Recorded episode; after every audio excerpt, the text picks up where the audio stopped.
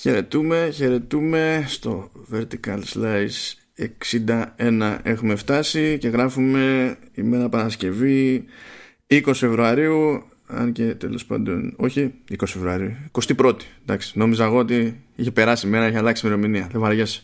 21η Τα μπέρδεψες, τα μπέρδεψες. Γεια σου Ηλία. Γεια σας και από μένα. Γεια, γεια, γεια σας. Καλώς ήρθατε στο Vertical Slice Γράφουμε Παρασκευή Κάνω εγώ το μάνο τώρα Γράφουμε Παρασκευή Βράδυ 10 και 4 Νορβηγία ώρα 11 και 4 ελληνική ώρα και έχω να δηλώσω ότι ο Μάνος μου έχει ετοιμάσει μια σειρά από πράγματα εδώ να συζητήσουμε τα οποία μόνο που είδα τους τίτλους πήγα να τραβήξω τα μαλλιά μου. Ο Μάνος επιμένει ότι έχουν την πλάκα τους και δεν αμφιβάλλω ότι κατά πάσα πιθανότητα έχει δίκιο αλλά δεν φταίει και ο Μάνος παιδιά γιατί αυτή τη βδομάδα τα πράγματα δεν, δεν έγινε ο χάμος γενικά στη βιομηχανία είχαμε διάφορα μικρά πεταχτά. Ναι, ισχύει. Πάντως να διευκρινίσω ότι πλάκα σε αυτό το πλαίσιο μπορεί να σημαίνει δύο πράγματα. Μπορεί το ίδιο το θέμα να έχει πλάκα. Μπορεί όμως επίσης να έχει πλάκα το πώς παίρνεις εσύ αυτό το θέμα. Αυτό για, για μένα πλάκα είναι. Ναι, προφανώς, προφανώς, προφανώς. Είναι, είναι double fast. Double ναι, ναι. Περνάω καλά either way. Δηλαδή μπορώ να έχω αυτή τη, αυτή τη σιγουριά. Αλλά θα, θα σε πάω λαό. Θα σε πάω λαό, Θέλω λοιπόν να σε ενημερώσω πρωτίστως Ηλία ότι καθώς ταινία Uncharted έχει αλλάξει 28 σκηνοθέτες Αμάν Give or take Εντάξει σε, σε αυτό το διάστημα ε, η Sony τέλος πάντων κατάφερε και έκανε μια συμφωνία εκεί με την, ποιο, με την Tencent άλλη ε, για να γίνει ταινία το Crossfire Κάτσε ρε μάνο, εδώ ξεκίνησες με το Uncharted να τα πούμε. Πώς μου γύρισε τώρα στο Crossfire, Γιατί με ξεκινάς έτσι; Γιατί σου λέω, να ορίστε, η Sony με το ίδιο της το, το franchise έχει ζοριστεί. Μάλιστα. Και σου λέει αφού το έχουμε εδώ πέρα είναι, είναι lockdown η φάση Έχουμε και τον Spider-Man εκεί να κάνει random δηλώσεις που δεν σημαίνουν τίποτα Λέει ότι είναι το καλύτερο script που έχω δει ποτέ στη ζωή μου Λέει αυτό το Uncharted Λες το καλύτερο script. Μαμάν, ωραία. Ε, ναι, ρε, Tom Holland, δηλαδή πώς θα το πεις αυτό το πράγμα και απλά θα το πάρουμε at face value; Δεν πειράζει, δεν πειράζει. Είναι ο Tom Holland. Μ' αρέσει, το πιστεύουμε. Μέχρι να παιχτεί ταινία. Μέχρι να παιχτεί ταινία το πιστεύουμε πάνω. Είναι καλό, είναι καλό παιδάκι και είναι και Avenger. Να πούμε έτσι, μην το ξεχνάμε αυτό. Δεν είναι στοιχείος πλέον. Τον, ε, ναι, ε, τον το έχρισε, στον κόσμο, ναι. Το, ναι, τον έχρισε ο ίδιος ο Σταρκ, συγγνώμη δηλαδή. Το ήταν φανερό. Λίγο, προχωράμε. Ε, στο μεσοδιάστημα αυτό λοιπόν βρίσκει το χρόνο έτσι και την όρεξη η Sony Pictures να πάει και να κάνει κονέ με την Tencent και την ε, Smilegate, Smilegate δεν είναι, ναι. Ε, στην οποία ανήκει το, το Crossfire για να γίνει ταινία το Crossfire. Θα πείτε τώρα ποιο Crossfire; Εσύ Ηλία το ξέρεις το Crossfire. Το Crossfire να σου πω κάτι μάλλον. Το Crossfire είναι ένα από τα μεγαλύτερα multiplayer παιχνίδια στον κόσμο πάνω από ένα δισεκατομμύριο παίχτες. Ένα δισεκατομμύριο παίχτες. Ναι, ένα δισεκατομμύριο. Είναι αυτό που λέγαμε άλλες φορές. Ότι υπάρχουν, ξέρω εγώ, 40 εκατομμύρια επαγγελματίες αρσιβαρίστε στην Κίνα και τέτοια. Είναι αυτό. αυτό. Έτσι, πάμε κατευθείαν. Και είναι πάρα πολλά δισεκατομμύριο παίχτες. Είναι χαμός, απίστευτο multiplayer παιχνίδι, για το οποίο δεν γνωρίζω τίποτα. Το, οποίο, το οποίο συμβαίνει πολύ σπάνια, γιατί είμαι αυθεντία στα games. Αλλά το συγκεκριμένο δεν το γνωρίζω. Δηλαδή, ακουστά το έχω, αλλά δεν ξέρω καν. Δεν έχω δει ούτε καν screenshot. Μάνο. Δεν ξέρω πώς φαίνεται αυτό, εάν μη σημαίνει κάτι για μένα. Πολλά Αλλά... υποσχόμενο πρωτίστως. Ναι. Ε, και. ναι, τι, να, τι να σου πω τώρα δηλαδή για το Crossfire. Τι να σου δηλαδή, τι ταινία μπορεί να είναι το Crossfire; Ε, δεν ξέρω και δεν με νοιάζει. Και θα σου εξηγήσω γιατί δεν με νοιάζει. Γι' αυτό μπήκε το θέμα στη λίστα. Για να te εξηγήσω γιατί δεν με νοιάζει και γιατί αυτό από μόνο του εξακολουθεί να έχει πλάκα. Η Sony κάνει κονέ με την Tencent για τη Smilegate για ταινία Crossfire. Εν τω μεταξύ, η Microsoft κάνει κονέ με τη Smilegate για τη μεταφορά του Crossfire στο Xbox. Η έκδοση που θα έρθει στο Xbox θα είναι δωρεάν, αλλά σε αντίθεση με την έκδοση που τρέχει στην Ασία, που είναι online multiplayer, ναι. Θα έχει και single player campaign και γι' αυτό θα έχει και άλλη ονομασία, δεν θα είναι και το Crossfire, θα είναι Crossfire X. Θα έχει και single player campaign, το οποίο το φτιάχνει η Remedy. Εγώ θα ήθελα να είμαι μια γλάστρα στη Smilegate μέσα. Τόσο μπλέξιμο. Απλά για να κάνω το χαβαλέ μου. Τόσος λαβ... Τόσος λαβύρινθος. Και το κάνανε Crossfire X. Δεν μπορούσαν δηλαδή. Τόσα μυαλά μέσα μπλεχτήκανε για να το βγάλουν. Δεν μπορούσαν να βρουν κάτι πιο εφάνταστο. Το κάνει Crossfire X. Τι θα το κάνουν, Series X; Ε, δεν ξέρω. Α το κάνουν κάτι άλλο. Crossfire Ultra. δεν, δεν, δεν ξέρω. Μιλάμε τώρα για επικό μπέρδεμα, έτσι. Δηλαδή είναι όλοι, όλοι, όλοι παντού, ξέρω εγώ. Είναι, θα φτάσουμε σε μια βάση που ξαφνικά θα, θα αισθανόμαστε ότι δεχόμαστε επίθεση εμείς από το crossfire. Δηλαδή με τόσε εταιρείε που έχουν επιλέξει αυτή την ιστορία. Αλλά τέλος πάντων. Θέλω να συμπληρώσω πριν το αφήσουμε το crossfire ότι δεν υπάρχει καμία πληροφορία για το πότε θα κυκλοφορήσει η ταινία. δεν έχει ανακοινωθεί ούτε καν window που λέμε για το πότε θα κυκλοφορήσει. Και με δεδομένη τη Sony από πίσω, Έχω μια ανησυχία και σε αυτή την περίπτωση. Αν και επειδή Όχι, ρε, αφού είναι και η Tencent. Έλα, ναι, επειδή μπήκε και η Tencent, άντε, είμαι λίγο πιο αισιόδοξος. Αισιόδοξος. Πολύ ωραία. Θα πατήσω πάνω σε αυτήν την αισιοδοξία και θα προσπαθήσω να την εντείνω. Για να δω τώρα τι ένταση, γιατί ξέρω που θα το πας, να δω, να δω πώς θα, εντα, πώς θα ενταθεί αυτή η ένταση.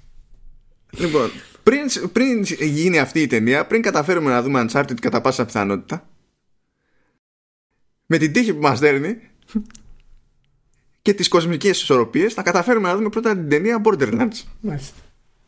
Λοιπόν, ε, συμμερίζομαι το εισαγωγικό σχόλιο την, ε, το σαρκασμό από πίσω θέλω να πω συμμερίζομαι αλλά θέλω να σημειώσω ότι το Borderlands έχει πιθανότητες να είναι καλύτερο ταινία από το Uncharted.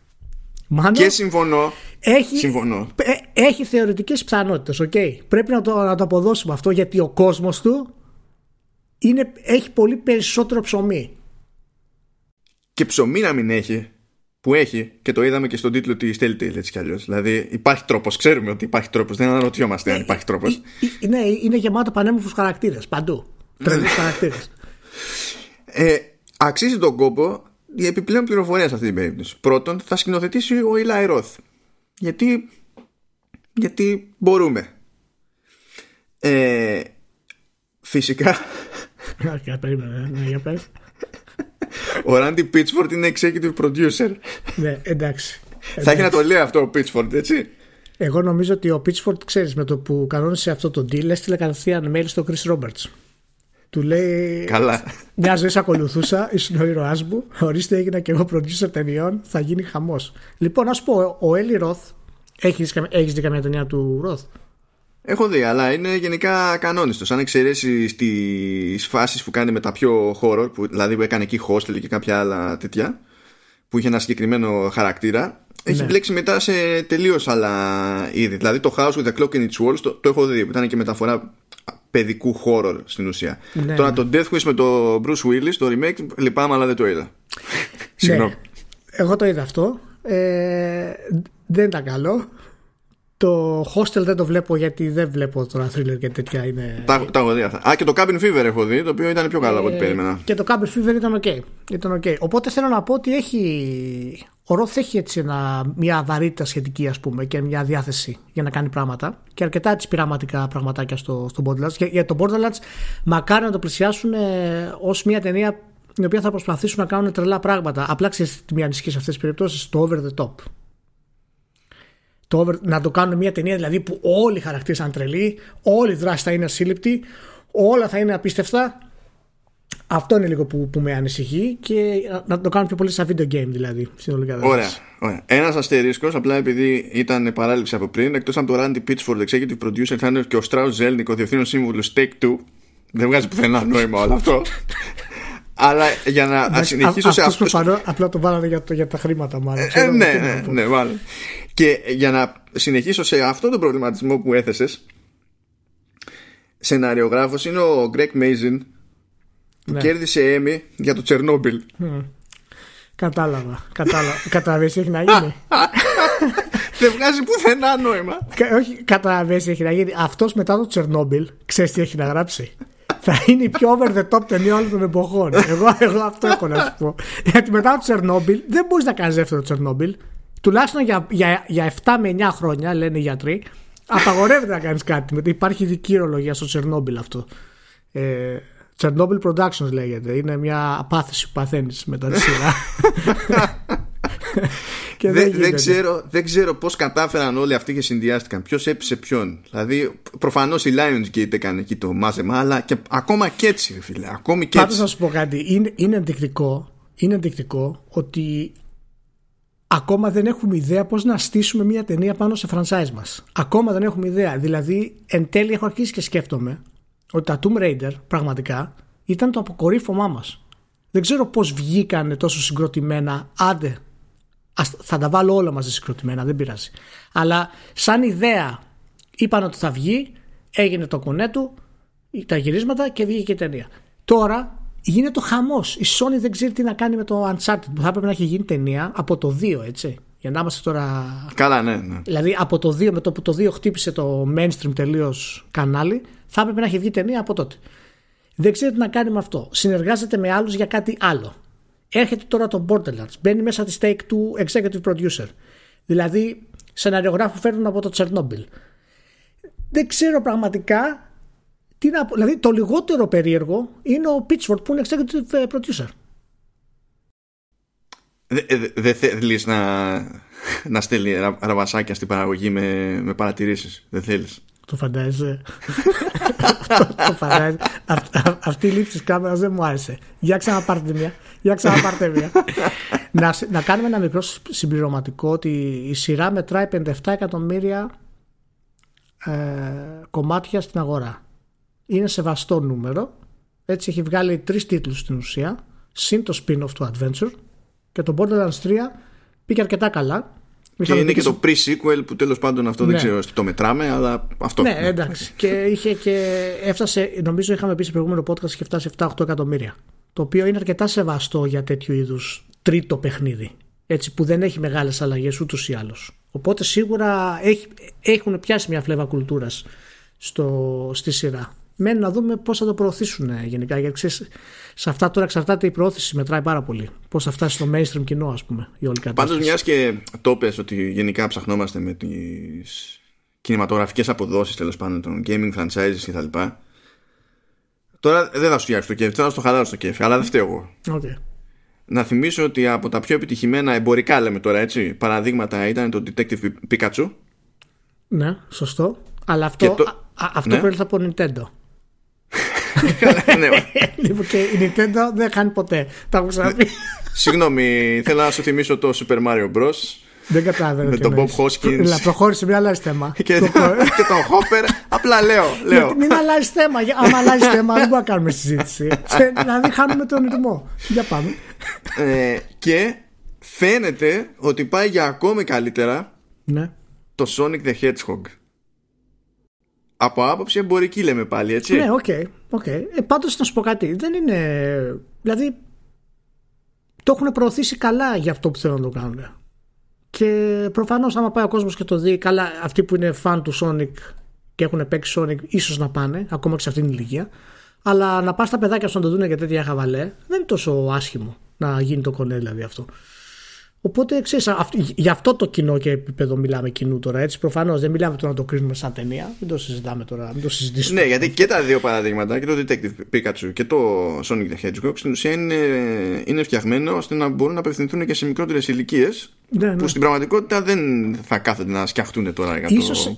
ίσως υπάρχει μια, μια, μια φόρμουλα σε αυτή την επιτυχία σε αυτό το πράγμα γιατί αυτά τα δύο που έχουν φτιαχτεί ακριβώς για να μπορέσουν να προσελκύσουν κοινό μικρότερο το οποίο δεν έχει μεγαλώσει με αυτά ε, που σημαίνει και άλλο marketing στην, στην ουσία έτσι. Ναι. Μπορεί, να, μπορεί να, να είναι μια φόρμουλα αυτή για να πετύχουμε κάτι. Δηλαδή μπορεί το Borderlands αν το προωθήσουν και το Crossfire ας πούμε. Ως ξέρεις έρχεται από video game αλλά να πιάσουμε το κοινό το οποίο δεν απασχολείται πολύ με το franchise ήταν πολύ νέοι μπορεί να υπάρχει κάτι εδώ. Δεν ξέρω. Δεν ξέρω. Πάντως δεν νομίζω ότι φταίνε έτσι κι αλλιώς. Νομίζω ότι το έχουμε ξαναπεί ότι φταίνε αποκλειστικά τώρα και οι, οι publishers που έχουν το, το IP. Δηλαδή. όχι Τώρα- όχι ναι είναι, είναι, όχι όχι και εγώ δεν πιστεύω ότι φταίνε αποκλειστικά αυτοί Ε, είναι ακόμα αρκετά ε, ναι για πες και θα, και θα πω μετά γιατί Ε, τώρα, ε, πέρα από την πλάκα, έτσι, ως γνωστό, τουλάχιστον γνωστό σε σένα και μπορεί και σε μερικούς άλλους, ένα από τα λάθη της ζωής που κάνω συστηματικά είναι ότι κάθομαι και βλέπω το Supergirl του CW. Το οποίο είναι άθλιο, μην το δείτε. Είναι άθλιο. Το, το βλέπω εγώ, είναι ψυχαναγκαστικό. Δεν είναι αυτό το ζήτημα. Όμως, λες. Ε, ότι έχουν μια ομάδα από συγγραφεί για να βγαίνουν τα επεισόδια. Πάρα πολύ ωραία. Λες, προφανώς τώρα και σε τέτοιο περιβάλλον, σε τέτοια φάση, οι σεναριογράφοι δεν είναι 150 χρονών. Είναι, δεν είναι πρακτικό όσο, όσο να πεις. Και βγαίνει, βγήκε τώρα ένα πρόσφατο επεισόδιο που κάποιος κάπου, ας πούμε, την είδε ότι πρέπει να έχει κάποια references στην κουλτούρα του gaming. Okay. Και έχει σε ένα τελείως άκυρο σημείο που απλά κάποιος κάνει ντου, παιδί μου, χωρίς να έχει ε, κάτι. χωρίς να έχει γίνει κάποια προετοιμασία στη σκηνή. Ε, αρχίζει και ξεκινάει το ντου και ουρλιάζει Leroy Jenkins στο άσχετο. Πανάγια. Και λες, ε, ε, εκεί μένω λίγο. Αλλά λέω, εντάξει, έστω ότι η Τσιρότο okay. τραβήχτηκε, τε, τε, τελείωσε. Τελειώνει η σκηνή δράσης που έχει εκεί πέρα. Και πώς τελειώνει, βέβαια, με μία από τους βασικούς χαρακτήρες να την ανάβει σε ένα ρομπότ στη μάπα και να λέει Game over. Και λέει. Ακόμα τα πιστεύουμε αυτά, ότι αυτά είναι references σε αυτή την κουλτούρα που έχουν λόγο ύπαρξης. Ακόμα τα πιστεύουμε. Πάει το podcast. Πάει το podcast. Από εδώ και πέρα θα είναι, είναι μια μάχη ενάντια στη, στη, στη διάλυση μετά, μετά από αυτή τη δήλωση. Ε, ε, τι κοίταξε κανένας. Να ξαναγυρίσουμε λίγο σε αυτό που είπες που ήταν, μ' άρεσε, ότι δεν φταίνε μόνο τα στούντιο, το οποίο είναι, είναι σωστό, ε, οι publishers εννοώ. Φταίνε και τα κινηματογραφικά στούντιο κτλ. Αλλά ίσως έχει νόημα να πούμε ποιος μάλλον έχει το πιο ουσιαστικό φταίξιμο σε αυτά τα πράγματα. Γιατί για μένα, όταν έχεις franchises τα οποία έχουν δεκάδες εκατομμύρια από πίσω έτοιμα και μια, ένα pop culture το οποίο είναι δυνατό, το να μην πείσει ένα στούντιο να σου δώσει μια σταθερή παραγωγή, έτοιμα όλα και καθαρά, ε, μάλλον περνάει στον publisher λίγο περισσότερο το πώς θα πείσει και πώς θα παρουσιάσει το στούντιο. Δηλαδή, άμα πάει ο publisher και δεν έχει καν έτοιμο ένα σενάριο, ένα όραμα για αυτό το πράγμα, είναι πολύ πιο δύσκολο να πει ένα στούντιο να χαλάσει χρήματα για αυτό έτσι. Και σίγουρα είναι συνδυαστικό το θέμα γιατί ούτε τα στούντιο πείθονται ακόμα αρκετά. Γιατί όσο και να μιλάμε για τα video games σε θέματα culture και ξέρεις, impact, ε, δεν είναι κινηματογραφικά ακόμα σε επίπεδο κινηματογράφου, ας πούμε. Να πεις να βγάλω μια ταινία και θα γίνει χάμο. Εκτός ίσως από ένα-δύο. Δεν ξέρω τώρα αν έχεις κάτι άλλο. Ναι, και τα κινηματογραφικά τα στούντιο, η αλήθεια είναι, είναι και σε μια θέση τώρα που μπορούν να πάνε και πιο εύκολα κόντρα στους publishers από την άποψη ότι μπορούν να γυρίσουν και να σου πούνε Να, τόσες φορές έχουν βγει ταινίες που mm. κρατάνε από το gaming και τα έχουμε φάει στη μάπα. Δεν πάνε να μου λες εσύ. Ναι. Ναι. Και ξέρεις, κάνει ένα κύκλο περίεργο εκεί πέρα μετά και άντε βγάλε, άντε βγάλε άκρη. Ναι, ναι, είναι, είναι, είναι λίγο περίεργο. Άμα δεν γίνει μια. Όταν, είχα, όταν είχαν βγει τα Tomb Raider γενικά, είχαμε πει ότι. Συζητάγαμε, ξέρω εγώ, ότι κάτι ξεκινάει, ότι κάτι θα γίνει. Λέγαμε τότε και για την ταινία Halo, ας πούμε, μετά και λέγαμε πω, πω έτσι και βγήκε το Halo τώρα, θα είμαστε πιο σίγουροι ότι θα μπορέσουμε να βγούμε στον κινηματογράφο. Τελικά τίποτα στην ουσία δεν έγινε από αυτά και είμαστε ακόμα βέβαιοι. Ένα από τα μεγαλύτερα franchise στον κόσμο, ας πούμε, από θέμα εμπορικότητας, του Uncharted δεν μπορεί να βρει καν πρόοδο, ας πούμε, πουθενά. Και η Sony είναι η ίδια κινηματογραφικό στούντιο. Δηλαδή, δεν ξέρω, είναι λίγο μπερδεμένα τα, τα πράγματα σε αυτό. Τέλος πάντων. Ναι, και είναι και κρίμα γιατί στην περίπτωση του Uncharted είναι τόσο κλασική δήλωση ότι ε, είναι το Indiana Jones που καταλήγει, ναι. καταλήξει να είναι καλύτερο από το Indiana Jones που κανονικά δεν χρειάζεται άλλη, άλλη εξήγηση το πράγμα. Ναι. Τέλος πάντων, εντάξει. Θα σε κρατήσω έτσι σε μια σχετική κομμωδία για να, σε, για να σε ανεβάσω δηλαδή λίγο ναι, ακόμα, αφού ξενέρωσε λίγο. Γιατί θέλω ανέβασμα. Λοιπόν, κοίταξε. Ε, βγήκε εκεί πέρα ένα άρθρο του Engadget που μίλησε με, ένα, με έναν καλό κυριούλη της Google για το Google Stadia. Ο οποίος καλός κυριούλης, ο Αντρέι Ντορονίτσεφ, φαντάζομαι. Ντορονίτσεφ ή Ντορονίτσεφ. Ναι, μπορεί κάτι δεν, είμαι σίγουρος γι' αυτό ε, λέει ότι είναι in charge of gamer experience at Stadia. Δεν, δεν, δεν, δεν θα μπω σε αυτή τη διαδικασία. Έτσι. και το λογικό έκανε το Engadget λέει τρώτε κρά. Είχατε τάξει κάποια πράγματα. Δεν έχουν γίνει ακόμα δεν ξέρει και ο κόσμος πότε να τα περιμένει το Α ή το Β. Εντάξει, κάτι γίνεται που και που κάτι προστίθεται, ξέρω εγώ. Να, τώρα υποστηρίζονται περισσότερα τηλέφωνα. Να κάνω μια παρένθεση σε αυτό που λες πριν ναι. συνεχίσεις. Όταν τώρα που είπες ότι είχαν τάξει κάποια πράγματα, αυτά είναι το family sharing, iOS support, hardware free subscription options, social features, σταθερά παιχνίδια και στο browser, 4K mode και Google Assistant. Αυτά είναι μερικά από τα. είναι λίγα πραγματάκια που είχαν τάξει τα οποία δεν έχουν βγάλει. Λοιπόν, ναι, ναι, απλά. Και φυσικά το, το, το, θέτει το ζήτημα αυτό ο, ο δημοσιογράφος του Engadget και τη λέει ο άλλος This is great Α, Πήρε την πρόκληση δηλαδή Ναι, ναι Και λέει... πήρε την πρόκληση Λέει αυτό, αυτό λέει, είναι το θέμα. Δεν είναι λέει, το, το ζήτημα. Δεν είναι για τις οριακές βελτιώσεις. Ξέρεις, το βάλαμε αυτό, βάλαμε εκείνο, βάλαμε το άλλο feature, ας πούμε. Είναι λέει για, για το τι είδους δήλωση είναι αυτό το πράγμα, το, το όραμα που έχουμε τέλος πάντων, στο οποίο θέλουμε να καταλήξουμε. Και, και συνεχίζει και λέει ότι κινούμαστε προς τα εκεί με φοβερή αυτοπεποίθηση και κρίνοντας από τη μέχρι τώρα ταχύτητα στις εξελίξεις ε, είμαι πιο πεπισμένος από ποτέ ότι έχουμε τη δυνατότητα όχι απλά να παραδώσουμε αυτά που έχουμε πει αλλά να παραδώσουμε και ακόμη παραπάνω. Ο κύριος αυτός, ο Αντρέι Ντρονίτσεφ λοιπόν από ό,τι λέει η σελίδα του στο LinkedIn είναι Director Product Management Stadia at Google και στο μικρό του κείμενο ας πούμε, που αφορά το προφίλ του ε, είναι, λέει ότι είναι επικεφαλής της ομάδας προϊόντος στη Stadia υπεύθυνος για το gamer experience. Και, και πριν από αυτή την εργασία ήταν υπεύθυνος για τα mobile στο YouTube Οπότε. Ναι. Ξέρεις, ξέρεις έχουμε πα... κανέναν που να ξέρει; Κατά, κατά πάσα πιθανότητα, πιο marketing τύπος δεν μπορούσαν να βάλουν σε αυτή, τη, σε αυτή τη θέση. Πέρα από το ότι η εμπειρία του είναι σε product management και ούτε καν marketing management. Οπότε αυτό φαίνεται ότι είναι είναι, δυνατόν να έχεις τάξει δημοσίως πράγματα τα οποία δεν έχεις παραδώσει, είσαι πάρα πολύ μακριά από το να τα παραδώσεις και να λες ότι εντάξει δεν πειράζει σημασία, δεν έχει το τι είχαμε πει και τι έχουμε δώσει τώρα. Σημασία έχει ότι κάποτε θα δώσουμε ναι. ό,τι να δώσουμε. Τι, τι ατάκα είναι αυτή; Νομίζω ότι το προσπαθούν απλά να μαζέψουν ε, την όλη κατάσταση όσο μπορούν για να δείξουν ότι δεν έχουν πανικοβληθεί καθόλου. Γιατί δεν ξέρω αν μπορούν πραγματικά να πείσουν αυτή τη στιγμή οποιονδήποτε για οτιδήποτε. Με τέτοια στάση το, το, το μαζεύεις. Ε, για μένα μου το κάνει χειρότερο ναι, όταν λες τέτοια πράγματα. Δεν ξέρω, πραγματικά δεν ξέρω. Δεν ξέρω. Δεν ξέρω δηλαδή το σκεπτικό τους πώς είναι αυτό το πράγμα. Δηλαδή, είπαν ότι αν εμφανιστούμε ότι είμαστε απίστευτα σίγουροι για όλα, θα μπορέσουμε να πείσουμε τον κόσμο ότι θα καταφέρουμε στο μέλλον να φέρουμε αυτά που υποσχεθήκαμε; Ή είναι η απίστευτη απόδειξη του πανικού ότι παιδιά το μόνο που έχουμε να κάνουμε είναι να πουλήσουμε φύκια με, με μεταξύ κορδέλες πλέον; Δεν ξέρω. Νομίζω και τα δύο έχουν μια σχετική βαρύτητα στην όλη κατάσταση που το κάνει ακόμα χειρότερο. Έτσι, δηλαδή. ακόμα και στις δηλώσεις τους, σαν αυτές που λες τώρα, Ερμάνο, δεν μπορώ να πω. Α, τελικά έχουν βρει μια άκρη τουλάχιστον να προχωρήσουν σε κάτι. Δεν καταλαβαίνω προς τα που θα πάνε δηλαδή. Δεν ξέρω. Μα δεν έχει καταλάβει κανένας. Ναι. Περιμένω να δω τι άλλο θα δηλώσουν. Δεν ξέρω κάτι θα πρέπει να δηλώσουν ξέρω, στην GDC ή στην ερχόμενη E3. Κάτι θα πρέπει να βγουν να πούνε ένα πλάνο ότι έχουμε αυτό, αυτό και αυτό, τουλάχιστον για το επόμενο έτος.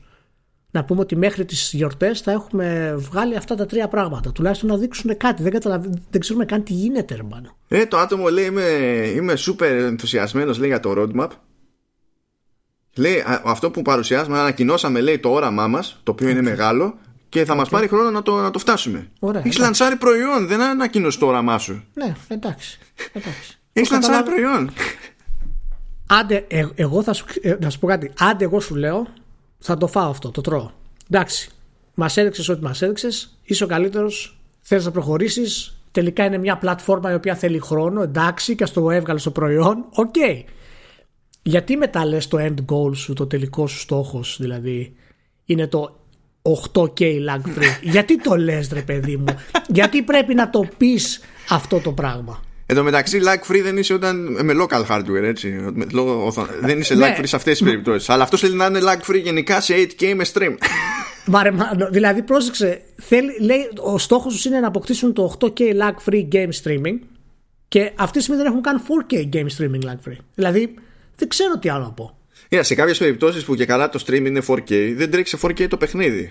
Είναι προφανώς, αλλά ε, δεν καταλαβαίνω γιατί να το φτάσεις να το πεις αυτός. Άντε, εγώ θα τα φάω όλα. Δεν μπορείς να κάνεις λίγο κράτη. Γι' αυτό μου κάνει εντύπωση τώρα που μίλησε αυτός ο τύπος και τέτοια και φαίνεται ότι είναι τελείως product management. Και product management, ξέρεις, το μόνο που έχουν να κάνουν είναι να σου πούνε ότι έχουν το καλύτερο προϊόν που υπάρχει. Α, αυτή είναι η δουλειά τους. Γι' αυτό πληρώνονται. Μα, έχει, μα του λείπουν 20 πίστες το καλύτερο παιχνίδι των εποχών. Αυτό, είναι, αυτό κάνει ο προγραμμάτης. Τι να σου πω, δεν ξέρω. Δεν ξέρω. Είμαι, είμαι πολύ απογοητευμένος και είχα δώσει το benefit of the doubt που λέμε μέχρι να δω τη Google και τα λοιπά τι πρόκειται να κάνει για αυτό το πράγμα. Κυρίως γιατί είναι μια τεχνολογία που ήταν καινούργια και όλοι ορμάμε μέσα αυτή τη στιγμή. Αλλά πλέον έχω σηκώσει τα χέρια ψηλά και με αυτή την κατάσταση και δεν ξέρω τι πρόκειται να γίνει. Δηλαδή μόνο η GeForce βγήκε με το GeForce Now ας πούμε και αμέσως απέκτησε θετική ε, ναι, ναι. αντιμετώπιση κατευθείαν. Δεν χρειάζεται να κάνει σχεδόν τίποτα έτσι. Και σε αυτό έχει, έχει ευθύνη και η Google μέσα σε όλα. Δηλαδή ακριβώς ναι. επειδή τα έχει κάνει τόσο μαντάρα, φαίνεται τόσο cool η Nvidia σε αυτή την περίπτωση. Γιατί μην, τα λέγαμε και την προηγούμενη φορά. Στη μία περίπτωση έχουμε ένα προϊόν που δεν κάνει καν αυτά που υποτίθεται ότι θα, τάζανε ότι θα κάνει από σχετικά νωρίς ε, ή από πρώτη μέρα, ξέρω εγώ κιόλας. Και απ' την άλλη έχουμε μια υπηρεσία που ακόμα και να πληρώνεις έχει cap. Δηλαδή, υπάρχουν πολύ συγκεκριμένα εμπόδια που είναι εμπόδια που υπό άλλες συνθήκες δεν έχεις. Δεν είναι... Είναι πρόσθετα εμπόδια που, να, που έχουν προκύψει. να σου πω, για πες μου τρία πράγματα που μπορεί να κάνει η Google αυτή τη στιγμή μέσα στον επόμενο χρόνο για να μπορέσει τουλάχιστον να, να δείξει ότι υπάρχει κάτι, ένα θετικό κλίμα στην υπηρεσία. Ποια είναι τρία πράγματα. Ή, ή ένα, δεν έχει σημασία. Κάτι, κάτι που θα πεις ότι OK, okay, πρέπει να, να παρουσιάσει roadmap το οποίο να είναι ρεαλιστικό και ε, να δεσμευθεί επ' αυτού. Το ζήτημα δεν είναι να βγει και να πει ότι σε 6 μήνες θα έχουμε 4K. Α πει ότι σε 3 χρόνια θα έχουμε 4K. Αλλά θα, πρέπει να έχει ένα μάτσα από βήματα, να έχει κάποια πράγματα πιο μικρά να έρχονται και θα πρέπει να κάνει execute σε αυτό. Διότι έχει τη φήμη που έχει και την είχε. Δηλαδή, ξέρεις ότι δεν της είχα εμπιστοσύνη από πριν. Τα είχαμε ναι. συζητήσει δηλαδή και, και ναι. κατηδίαν. Ακριβώς επειδή ως εταιρεία, όχι στο gaming, ως εταιρεία έχει αυτό το, το σκάλωμα, αυτή την προϊστορία με το να κάνει κάτι πράγματα random μετά να τα παρατάει ναι, ναι, ναι. και ό,τι να είναι. Και πήγε και έκανε ακριβώς το ίδιο πράγμα και εδώ.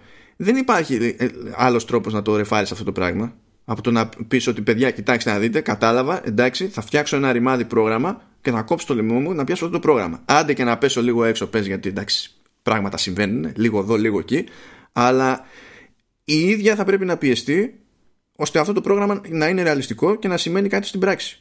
Και θα πρέπει να είναι συνεπής για μεγάλο χρονικό διάστημα, διότι αυτού του τύπου η εντύπωση και η γενικότερη φήμη που έχει σε τέτοια θέματα, που την έχει χτίσει χρόνια, δεν ξεπλένεται σε 6 μήνες. Και εγώ είμαι αυτής της άποψης. Και εγώ είμαι της άποψης ότι πρέπει να ηρεμήσει, να, κάνει, να επιστρέψει δηλαδή σε πιο απλά πράγματα να αυξήσει δηλαδή το περιθώριο των τίτλων της να σταθεροποιήσει την τεχνολογία της πριν κάνει μεγάλες δηλώσεις και οτιδήποτε. Οπότε δηλώσεις ότι το τελικό μας πλάνο είναι 8K lag free σε streaming δεν κάνουν καλό. Δηλαδή αν, αν κάνουν μια παρουσίαση πλέον και πούνε κάτι τέτοιο ξανά και ποιο είναι το πλάνο μας το μελλοντικό κτλ., τότε θα χάσω κάθε ελπίδα. Πιστεύω ότι έχει ακόμα μια ελπίδα να το σώσει, όχι απαραίτητα να φτάσει στο σημείο που ήθελε να φτάσει. Δεν νομίζω να μπορεί να φτάσει πλέον εκεί που ήθελε, γιατί δεν μπορεί να το κάνει. Δεν είμαστε το 2034. δεν γίνεται αυτό το πράγμα. Συγγνώμη δηλαδή. Δεν γίνεται. Αλλά τουλάχιστον ναι, αυτό, σε αυτό που λέει συμφωνώ. Να κάνουμε μια κίνηση προς τα κάτω, μια κίνηση ηρεμίας. Να πούμε δύο-τρία πράγματα τα οποία είναι υπαρκτά και μπορούν να γίνουν και να προχωρήσει έτσι. Αλλιώς δεν βλέπω, δεν βλέπω. Και θέλει για λίγο γούτσου γούτσου και καθαρή εκμετάλλευση ψυχολογίας μάζας. Δηλαδή, από, από ποια άποψη το λέω. Δεν μπορεί η Epic να μοιράζει τσάμπα παιχνίδια δεξιά και αριστερά και να μην μπορεί να κάνει κάτι ανάλογο η Google ώστε τουλάχιστον να κρατάει κάποιους περίπου ευχαριστημένους. Ναι. ναι, δεν ξέρω. Αυτό δεν ξέρω. Είναι μια νοοτροπία περίεργη η όλη αυτή η φάση. Η Microsoft τρίβει τα χέρια της, καταλαβαίνεις. Ε, ναι, προφανώς. Σου λέει έχουν γίνει όλοι όπως έχουν γίνει. Εγώ δεν έχω προλάβει να πω τίποτα πάρα πολύ συγκεκριμένο. Το πάμε λαού λαού. Το, το πάει λαού λαού και το έχει πει ότι το πάει λαού λαού. Εμένα αυτό μου άρεσε στην όλη προσέγγιση Microsoft σε αυτό το πράγμα. Ήταν ότι αυτό μου άρεσε. Η Google βγήκε έξω, νομίζω ότι είναι η Sony και άρχισε να μιλάει και να λέει: Εμείς θα κάνουμε αυτό και θα κάνουμε εκείνο και είμαστε καλύτεροι κτλ. Αλλά δεν είναι Sony, συγγνώμη. Και η Microsoft είπε: Παιδιά, εμείς θα ξεκινήσουμε ήρεμα, θα προχωρήσουμε, θα το δοκιμάσουμε εκεί, θα κάνουμε beta σε 10.000 συσκευές, μετά σε 100.000 συσκευές, μετά θα κάνουμε το Game Pass, από εκεί θα δούμε πώς θα πάει. Μ' άρεσε. Πολύ μ' άρεσε. Και σιγά σιγά θα δεις ότι θα έχει καλό αποτέλεσμα. Εντάξει, προφανώς δεν μιλάμε τώρα για lag free κτλ. Αλλά θα είναι μια υπηρεσία την οποία μπορείς να εμπιστευτείς, ρε παιδί μου. Μαμά είναι προσεκτική στο τι θα πούνε, μόνο και μόνο ότι δεν θα βάλουν τον εαυτό τους σε θέση τέτοια που εγγυάται την απογοήτευση του καταναλωτή, θα έχουν συγκριτικό ναι. πλεονέκτημα σχέση με τους υπόλοιπους. Δηλαδή για πλάκα. Ναι. Ναι, και νομίζω ότι τα λάθη του παρελθόντος, ειδικά στα ανασαρίσματα του One, δεν πρόκειται να τα ξανακάνει. Ο Spencer είναι πάρα πολύ ωραίος τύπος και ήρεμος και δεν λέει χαζομάρες ούτε μεγάλες κουβέντες. Πάντα είναι, ξέρεις, προσγειωμένος. Και φαίνεται αυτό το πράγμα και γι' αυτό έχει κάνει και τόσα βήματα η Microsoft. Σε αντίθεση με, τη, με την Google στο κομμάτι. Μάλιστα. Να, ωραία. Μακάρι. Λοιπόν, προχωράμε, προχωράμε. Πάρα πολύ ωραία. Ε, δεν ξέρω αν σου έλειψε. Μου έλειψε. Αλλά η, η THQ Nordic έκανε και άλλες αγορές. Απλά λέω. Α, η THQ Nordic, ε, το Embracer Group, συγγνώμη, για να μην μπερδευτούμε. Ε, εκεί το πας. Το Embracer Group. Μ' αρέσει ο τίτλος. Embracer Group. Πολύ ωραίο. Ναι, ναι, έχει κάνει δεν Embrace τους πάντε. Δεν, είναι καθόλου, δεν είναι καθόλου δυστοπικό. ναι, είναι, είναι. Είμαστε λίγο πιο φιλικοί από τους Borg. ναι, ναι. EG. Κάτι τέτοιο. Πόσες έχει φτάσει τώρα, 30, 28. Όχι, αυτό έχει πλάκα γιατί δεν, το, δεν διευκρινίστηκε. Ε, τώρα τελευταία εξαγορά που ανακοινώθηκε ήταν τη Saber Interactive που ήταν και ακριβή. Έδωσε, Είναι δυνατή η Saber, βέβαια. Έδωσε τέτοιο. Ε,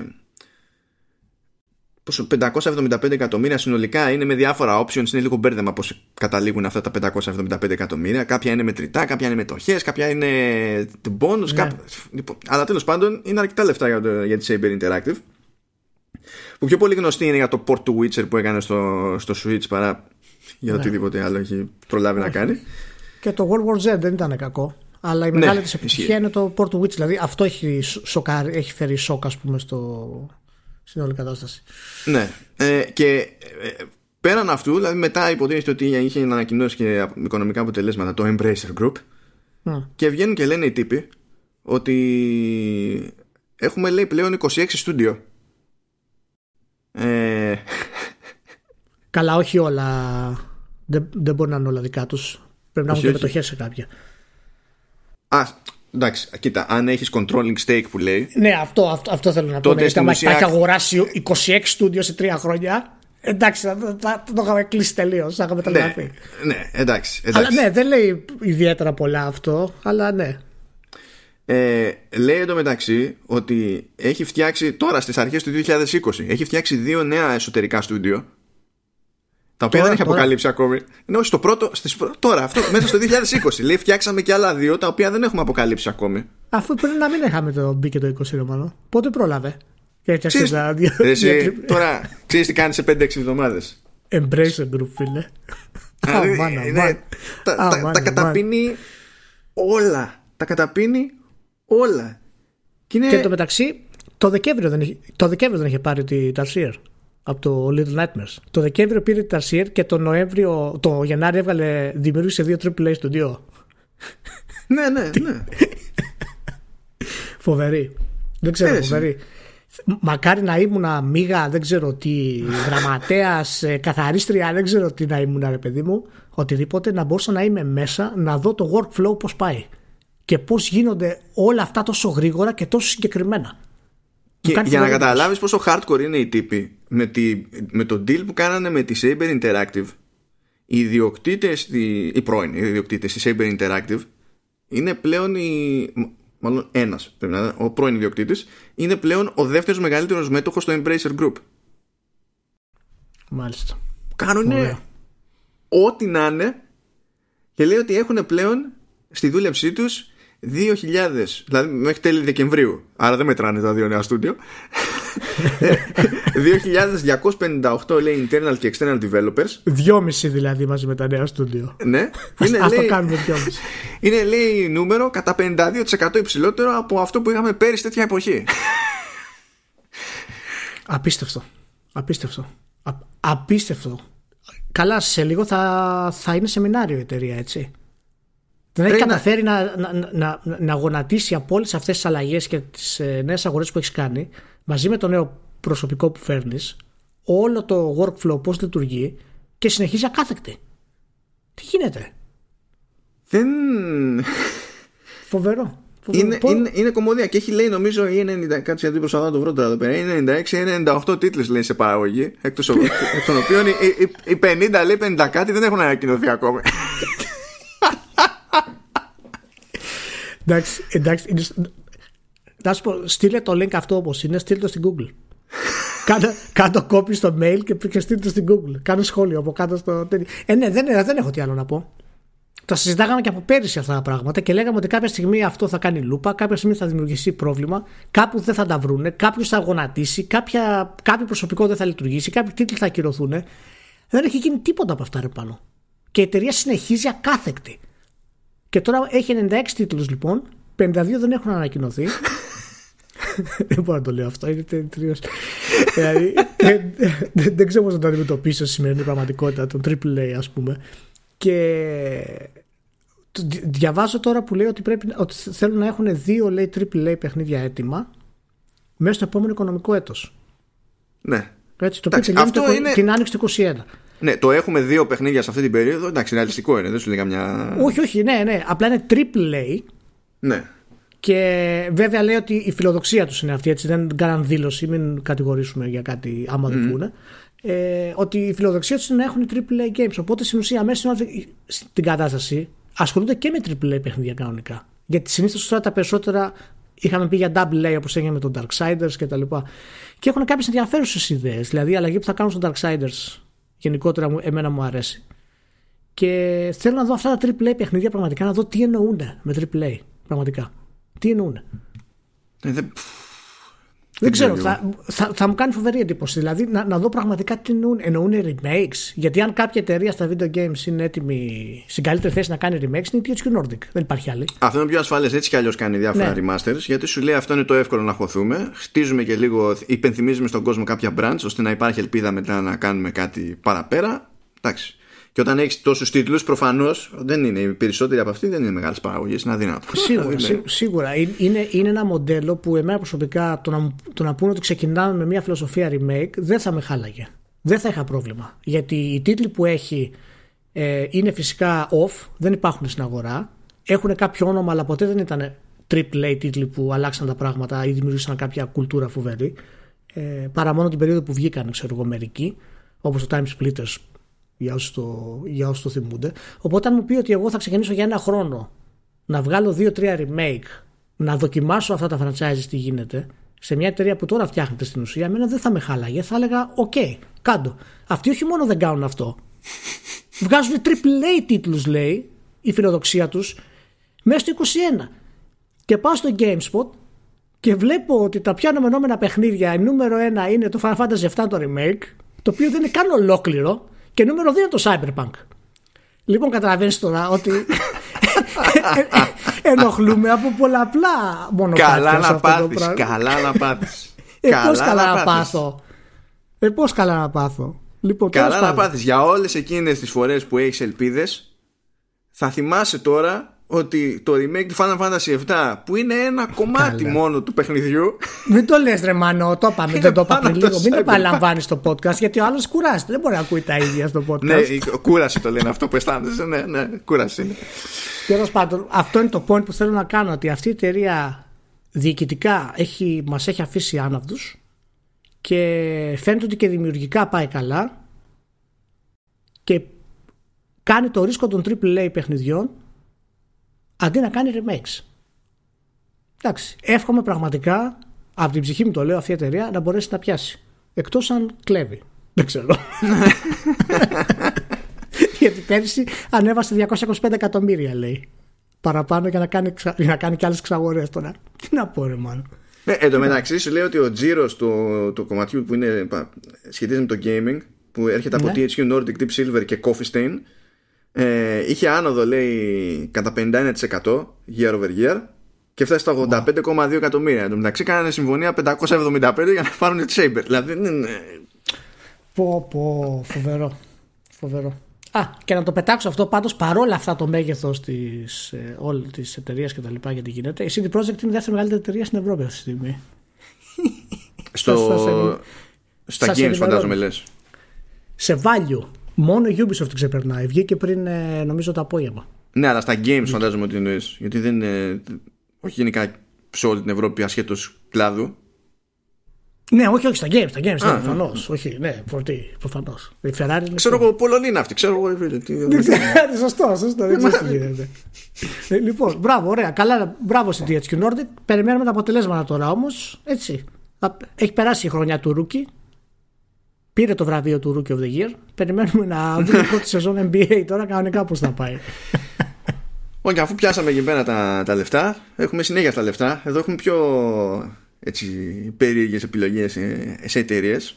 Ε, αλλά ως συνήθως το ζήτημα είναι κάποια ύποπτα σχολιάκια και θα ξεκινήσω έτσι ήπια με μια από τις μεγάλες συμπάθειες που λέγεται Koei Tecmo ξέρω ότι σε προσωπικό επίπεδο σε ενδιαφέρει πάρα πολύ αυτή η εταιρεία Πάμε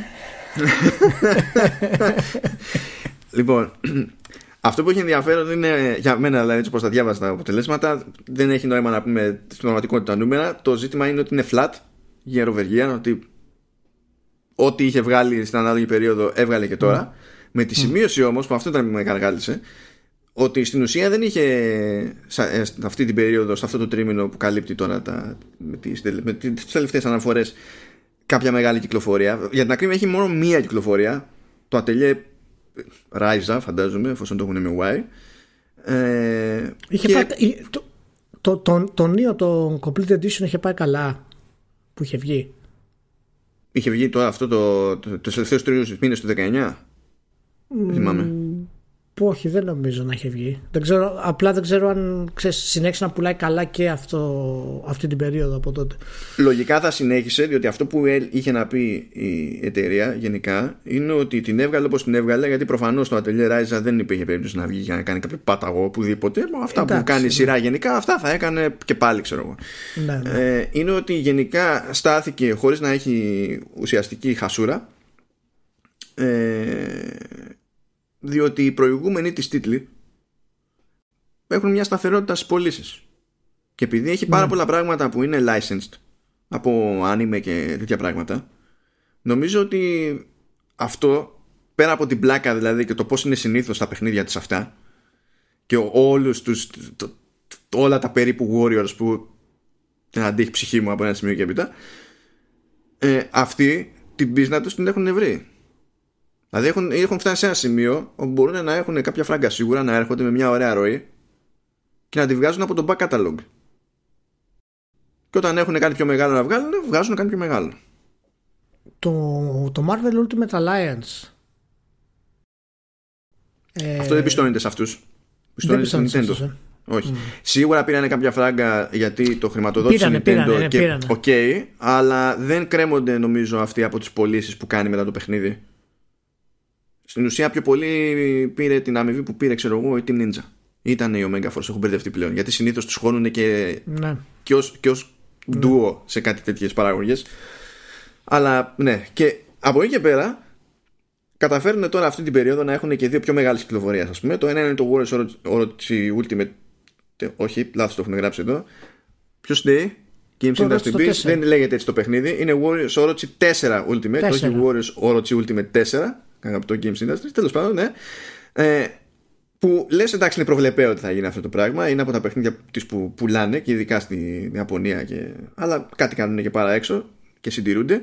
Εμένα αυτό που πάντα θα με συγκλονίζει είναι ότι πλέον είναι στάνταρ στη Δύση ότι έχουμε και Romance of the Three Kingdoms το οποίο βλέπεις είναι το 14 και νομίζω ότι είναι το δεύτερο που έρχεται στα σοβαρά στην Ευρώπη. Αλλά θέλει πολλά κότσια να το βγάλεις αυτό εδώ γύρω και είναι και καλό. Ναι. Κοίτα, εντάξει, η Koei Tecmo είναι μια εταιρεία που έχει, έχει στο, στο πορτοφόλιό της κάποιους τίτλους που μπορεί να τους χρησιμοποιήσει και στη Δύση. Αλλά δεν ξέρω, είναι, είναι πολύ μικρή για να μπορέσει να κάνει σωστές προωθήσεις σε αυτό το πράγμα. Μου, μου θυμίζει σαν, σαν λίγο χειρότερα από Γιάκουζα η τίτλη της, σαν, σαν προώθηση, επειδή που και άμα είναι να βγει κάτι στη Δύση, mm-hmm. θα είναι, είναι μεγάλη επιτυχία, ας πούμε. Μπράβο, ξέρω εγώ. Το οποίο, ναι, ως ένα βαθμό ισχύει, ας πούμε. Αλλά γενικά ότι τα νούμερα της είναι, είναι λίγο flat, είναι λίγο ανησυχητικό αυτό γενικά. Εντάξει, πάντως. Ε, ε, ε, με ενδιαφέρει αυτή η συζήτηση για να φέρω πάλι το, το θέμα με τα remasters και τα remake. Αλήθεια όμως. Δεν το κάνω επίτηδες για να σε εκνευρίσω. Όχι, όχι, δεν με εκνευρίζεις. Ναι, Ούτε έχουν remake remasters εδώ πέρα και τέτοιο. Απλά επειδή καμιά φορά λέμε και τι νόημα έχει, ξέρω εγώ και τα λοιπά. Όταν βλέπεις μια εταιρεία και μπορεί να σταθεί στο back catalog. Ναι. Ε, βλέπεις ότι κάτι τέτοια πράγματα, ειδικά τίτλοι που δεν μπορούσαν να πουληθούν αλλιώς, γιατί είναι τόσο παλιοί, ας πούμε, που δεν. Δηλαδή, τι να πεις, ότι τους ξαναβγάζω έτσι. Δεν παίζει. Ε, συμφωνώ. Έχει νόημα να χτίσει ένα τέτοιο πράγμα το οποίο να λειτουργεί στον αυτόματο με την ίδια λογική που λειτουργεί και ο κινηματογράφος. Που ξέρουν ότι έχουν ένα μάτσο κλασικές ταινίες που τους πουλάνε ξανά, ξανά, ξανά, ξανά, συμφωνώ, ξανά. ξανά. Συμφωνώ. Μα το, το, το, μεγάλο πρόβλημα εμένα σε αυτή την κατάσταση δεν είναι αν μια εταιρεία έχει πολιτική, οικονομική πολιτική πάνω σε, σε μια στα remakes Δηλαδή, αν θυμάσαι, ας πούμε και παλιότερα. Είναι αν το έχει προτεραιότητα. Το θυμάμαι αυτό. Πρώτον, το... πρώτον αυτό και το μέγεθος της εταιρείας που τι της επιτρέπει να κάνει περισσότερο. Δηλαδή, παλιότερα όλες οι εταιρείες είχαν τη φτηνή σειρά που λέμε. Μετά από 2-3 χρόνια, ξέρω εγώ, βγαίνανε οι τίτλοι της, οι, οι παλιοί, ξέρω εγώ, με 5 ευρώ, ξέρω εγώ, με 6 ευρώ. Που ήταν στην ουσία, δεν ήταν remake βέβαια, αλλά η τιμή το έκανε πολύ εύκολο να πουλήσει στην αγορά, ας πούμε κτλ. Οπότε, υπό μία έννοια, είχαμε κάπως επανακυκλοφορίες τίτλων κλασικών για να μπουν στο ράφι. Αλλά το να έχεις τώρα τεράστιες εταιρείες οι οποίες επενδύουν σε αυτό το κομμάτι κυρίως. Και ευτυχώς δεν έχουμε πολλά παραδείγματα, αλλά έχω αρχίσει και λίγο. Βλέπω παραπάνω κινήσεις για τέτοιο πράγμα και όλο περισσότερες ε, απόψεις επί του θέματος από μεγάλες εταιρείες. Τελευταία ήταν η Blizzard, πούμε, με το Reforged, το οποίο είδαμε πώς πήγε. Εντάξει, είναι λίγο, είναι λίγο περίεργο. Το να έχω μια εταιρεία η οποία πραγματικά στηρίζεται σε ένα πορτοφόλιο που έχει ήδη φτιάξει φοβερό, αλλά βλέπεις ότι δεν μπορεί να προχωρήσει σε AAA ε, παιχνίδια και οπότε αναγκαστικά θα κινδυνεύσει ας πούμε, ιδιαίτερα αν θέλει να βγει στη Δύση. Εμένα δεν με απασχολεί να μπορέσει να βγάλει κάποιου τίτλους έτσι ξανά. Και ούτως ή άλλως, βέβαια, έτσι δεν ξέρω τι πιστεύεις γι' αυτό. Εάν κάποια εταιρεία μείνει σε αυτό το πράγμα, νομίζω ότι σε βάθος χρόνου θα της βγει σε κακό εν τέλει. Αν, μείνει, αν μείνει σε αυτό, ναι. Ναι, αν, αν το κάνει δηλαδή μοντέλο αυτό το πράγμα, το βασικό της μοντέλο, δεν ξέρω πόσο μπορεί να την κρατήσει αυτό. Σε βάθος χρόνου δηλαδή. Μα ούτως ή άλλως για να σε εξυπηρετήσει και σε βάθος χρόνου πρέπει να έχεις καταφέρει να βγάλεις τίτλους που να θεωρηθούν και πραγματικά ναι. κλασικοί. Ναι, ναι. Οπότε, οπότε να σε πάνε μέχρι το τέλος. Γιατί τώρα εντάξει, θα βγάλεις έναν, δύο, τρεις. Μετά τελειώνει, δεν έχει άλλους. Τελείωσε. Ε, ναι, ναι, εντάξει, έτσι πηγαίνει. Πάντως, λέμε εκεί ότι έχει βρει ένα μοτίβο η Kuwait Tecmo και μπορεί να είναι σταθερή ακόμα και όταν δεν έχει κάποια μεγάλη κυκλοφορία, ας πούμε. Αλλά δεν είναι και Paradox. Δεν είναι Paradox. δεν είναι Paradox. Η, η, Paradox ε, συνδυάζει αυτή τη σχετική στασιμότητα τουλάχιστον σε αυτή την ίδια χρονική περίοδο της Koei Tecmo με την κομμωδία του Embracer Group Pavla THQ Nordic. Διότι ναι. δεν έβγαλε τίποτα. Ε, και... ε, ε, εκτός από τα 8 εκατομμύρια DLC εννοείς; Ναι παιδί μου καλά δεν έβγαλε τίτλο. Ναι, δεν έβγαλε, δεν έβγαλε. Δεν έβγαλε τίτλο και έφτασε λέει να έχει 4 εκατομμύρια ενεργούς παίχτες σε μηνιαία βάση. Αριθμός που αντιστοιχεί σε 30% αύξηση σε σχέση με το 2018 και αντίστοιχα 30% αύξηση είχε και στα, και στα user accounts γενικά ρε παιδί μου που στο σύνολό τους έχουν φτάσει 12 εκατομμύρια. Το πιστεύεις εσύ; Δηλαδή η, η Paradox δεν είναι ένα ύπουλο πράγμα που έτσι και σε ρωτήσεις κανένας ρε παιδί μου αν υπήρχε ελπίδα να έχει 30% πάνω σε οτιδήποτε. Αυτούς τους τελευταίους μήνες περάσανε. Δεν θα έχει να πεις. Ή απλά θα το θεωρούσες κουφό ξέρω εγώ να συμβεί. Η αλήθεια είναι ότι δεν θα το περίμενα. Ιδιαίτερα άμα δεν έχει κάποιο Europa κυρίως ή Crusader Kings το οποίο είναι το μεγάλο της ατού τα τελευταία, τα τελευταία χρόνια ας πούμε. Δύο-τρία χρόνια. Είναι, είναι περίεργο και φαίνεται ότι το μοντέλο που έχει ακολουθήσει η Μάνο της βγαίνει δεν μπορώ να το δικαιολογήσω αλλιώς εγώ δηλαδή βγάζω τον τίτλο όπως είναι και πουλάω 18 διαφορετικά DLCs 1 ευρώ, 1,99 2 ευρώ, 3,99 Και πιάνει. Καταλήγω στο τέλος, έχω 18 διαφορετικά. Ο καθένας επιλέγει αυτά που του αρέσουν. Βγάζω τα expansion μου σε μία τιμή. Δίνω πακέτα τα οποία προφανώς λειτουργούν. Και ενώ τα σχόλια στη Steam τα περισσότερα είναι αρνητικά για την πολιτική αυτή, Mm-hmm. Είναι ίσως μια ακόμα απόδειξη ότι εν τέλει αυτοί που φωνάζουν στο Metacritic και αυτοί που φωνάζουν στο Steam δεν είναι απαραίτητα αντιπροσωπευτικό δείγμα των ανθρώπων που αγο- αγοράζουν αυτούς τους τίτλους.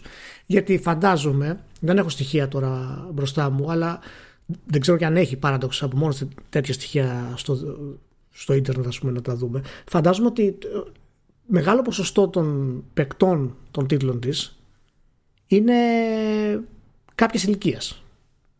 Δηλαδή είναι άνθρωποι που του αρέσει η ιστορία, βασίζονται σε αυτό το πράγμα, έχουν χρόνο, του αρέσει αυτό το ειδικά το παιχνίδι και τώρα το να πάρουν τώρα άλλα 20 ευρώ με όλα τα DLC για περισσότερη αυθεντία και ανάπτυξη του διπλωματικού συστήματος δεν τους φαίνεται τίποτα. Και το Ναι. κάνουν. ναι. Μάλλον. Οπότε, ναι, είναι. Δεν ξέρω. Νομίζω ότι αυτό το μοντέλο της βγαίνει. Δεν ξέρω κατά πόσο θα συνεχίσει να της βγαίνει. Αλλά και εγώ η αλήθεια είναι όταν κοιτάω στο Steam και βλέπω τα DLC και τα λοιπά, εμένα προσωπικά με αποτρέπει από το να, να πάρω το παιχνίδι. Άσχετα αν δεν είμαι ικανός να τα παίξω. Ναι, Το- εκεί μπλέκεις λίγο γιατί όταν βλέπεις ότι έχει και τόσο πράγμα, πήζει Μάνο, λίγο και στη ε, σκέψη.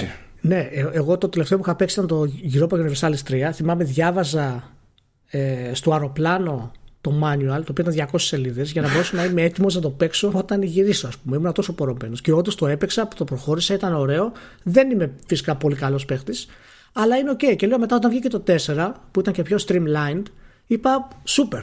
Θα το αφήσω να περάσει 4-5 μηνάκια να στρώσουν τα patch και θα πάω να το πάρω. Και το είχα στα, ξέρεις, στο wishlist στη Steam.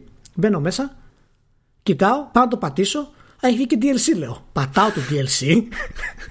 Μάνο, είχε 24 DLC, δεν σου κάνω πλάκα. Συνολική τιμή 70, 79 ευρώ. Ε, ναι, προφανώ, εντάξει.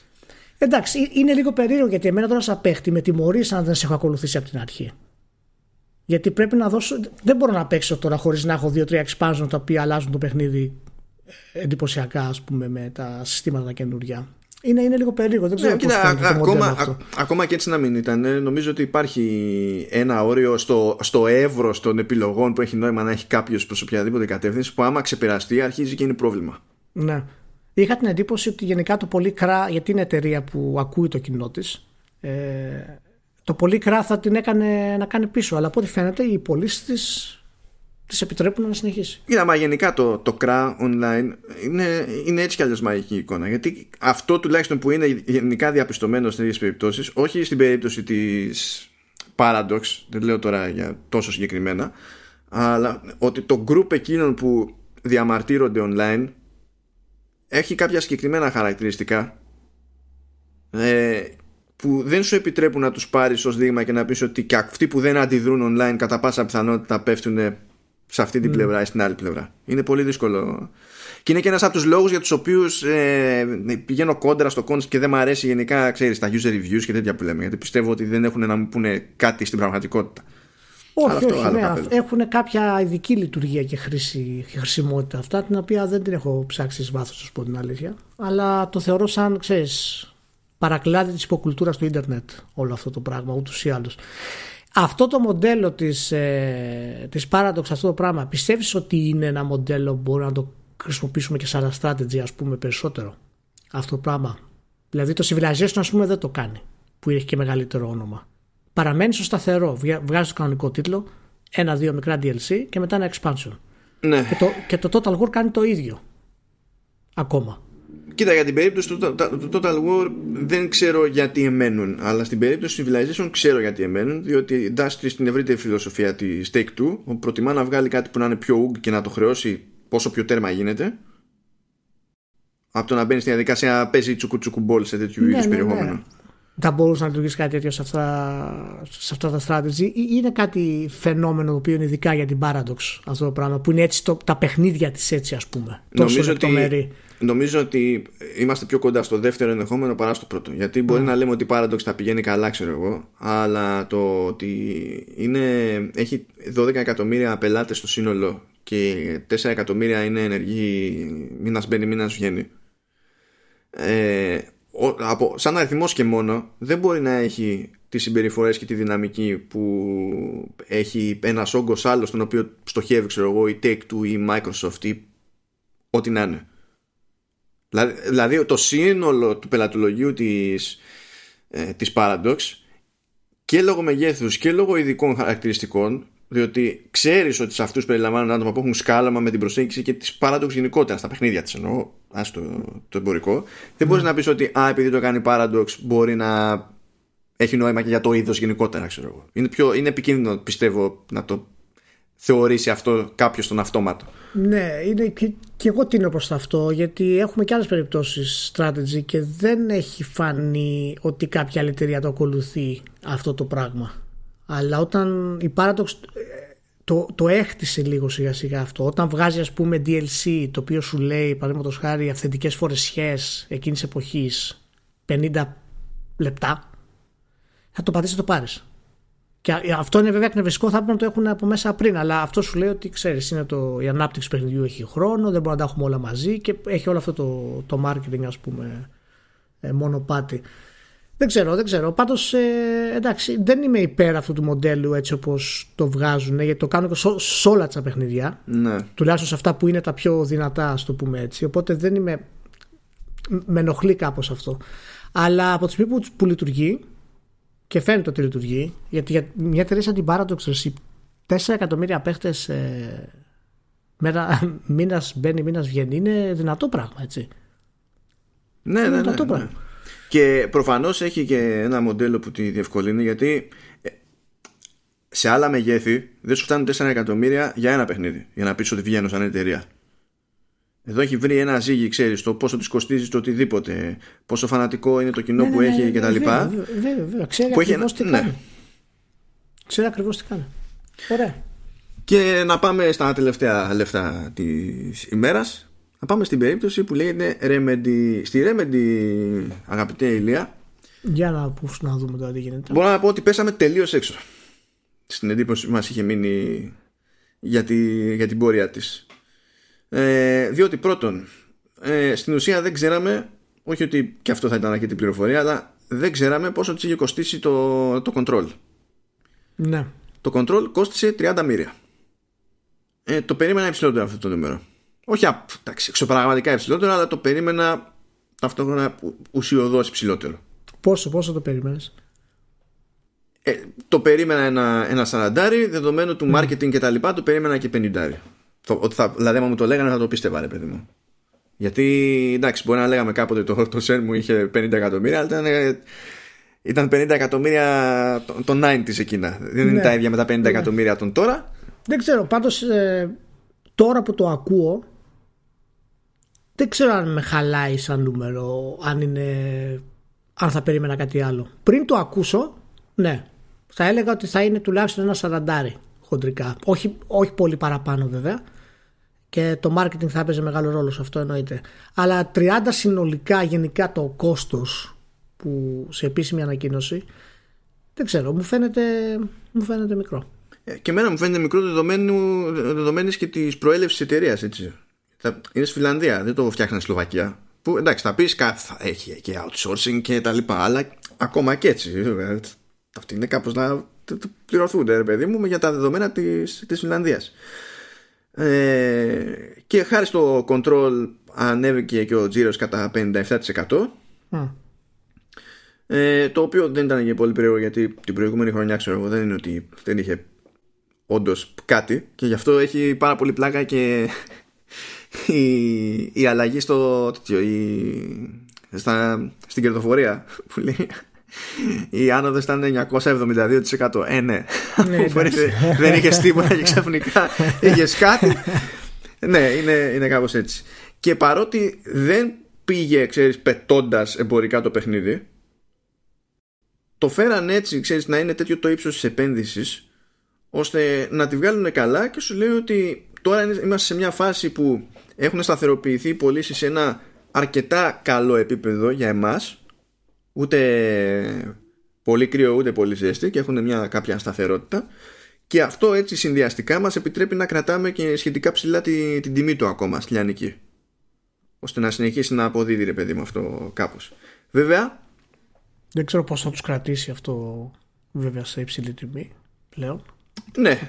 σιγά σιγά πρέπει να το ρίξουν γιατί πλησιάζουμε να κλείσει χρόνο σε 4-5 μήνες. Βέβαια, ετοιμάζονται και αυτοί για άλλα, έτσι. Διότι ε, υποτίθεται ότι ετοιμάζει το, το Vanguard, το οποίο περίεργο για την περίπτωση της Remedy τουλάχιστον ε, θα είναι multi, ε, όχι multiplayer. Ε, υποτίθεται ότι είναι στο pre-production και ένας άλλος τίτλος που παραμένει άγνωστος και όλα αυτά και το ένα και το άλλο προφανώς θα έρθουν μετά το single player campaign για το crossfire που λέγαμε στην αρχή. Αυτό το έχει πάρει εργολαβία. Ναι, αυτό προφανώς το πήρε για να βουλώσει κάποιες τρυπούλες. Μπαμπαμ. Ναι. Κοίτα δεις, πάντως είχαν κάνει... Εγώ δεν ήμουν ευχαριστημένος με την πρόθεση του control γενικά. Δηλαδή το όλο marketing πλάνο πίσω από το control δεν με ενέπνευσε η αλήθεια είναι να, να το παίξω. Ε, ενώ σαν, σαν καταναλωτής ναι. τα τρέιλερ ας πούμε δεν ήταν πολύ δυνατά ε, το όλο concept της πρόθεσης δεν, δεν με ικανοποίησε. Αλλά ε, κάνανε κάποια πράγματα τα οποία ήταν καλά. Δηλαδή ο Αύγουστος η επιλογή δεν ήταν άσχημη. Δεδομένου το που, το που κατέληξε να βγει και το, το Star Wars Jedi ας πούμε το Fallen Order εκείνη η περίοδο. Και τους βγήκε σε καλό εν τέλει πιστεύω αυτό το πράγμα. Δεν ξέρω μήπως ήταν καλύτερο να βγουν Σεπτέμβρη ας πούμε σαν και να πάνε Σεπτέμβρη με Νοέμβρη τα πιο δυνατά τους να, να κλείσουν στην ουσία μέχρι το Jedi Fallen Order που θα έβγαινε τότε Αύγουστο ήταν πάντως μια καλή επιλογή που τους κράτησε. Κοίτα, ε, γενικά τα τέλη Αυγούστου είναι λίγο ύποπτη περίοδος. Δηλαδή έχουμε δει franchises να γεννιούνται εκεί πέρα ως εμπορικές οντότητες και μάνι μάνι ας πούμε ένα κλασικό παράδειγμα που έχω πάντα πρόχειρο στο μυαλό μου είναι το, το Batman Arkham Asylum που είχε βγει τέλη Αυγούστου, 20 ξέρω εγώ, 20 κάτι, κάτι τέτοιο. Και δεν περίμενε κανένας τίποτα στα σοβαρά, ξέρω Αυτό ήταν περίεργο σαν επιλογή. αυτή η επιλογή ήταν περίεργη, είναι η αλήθεια. Για, για Batman δηλαδή στο, στον Αύγουστο πούμε, να βγει. Ε, πρέπει να το είχαν φοβηθεί γιατί ήταν ο πρώτος τίτλος τώρα τη ναι. της Rocksteady σε αυτή τη φάση. Πρέπει να το είχαν φοβηθεί και να σου πει: Ωραία, μην πάμε τελείως γυρεύοντας. Ναι. Και... Δεν θυμάμαι και τι έβγαινε τότε κι άλλα. Άμα δούμε τι έβγαινε εκείνη τη χρονιά, μπορεί όντως να πούμε ότι καλά κάνανε και το βγάλανε τον Αύγουστο. Ναι, εντάξει, είναι, είναι γενικά. Είναι λίγο περίεργο. Έχει πολλά, έχει, ε, ε, έχει, πολλά, έχει πολλά. Α, να, για να σκεφτώ και τα άλλο, εντάξει, ήταν στο πρώτο δεκαήμερο του Σεπτεμβρίου, αλλά θυμάμαι ότι πρόπερση ήταν. Το, το Spider-Man πρόπερση δεν ήταν. Πρόπερση. Πρόπερση. Ε, το, το review code ήρθε τη μέρα που άνοιγε η Gamescom. Mm.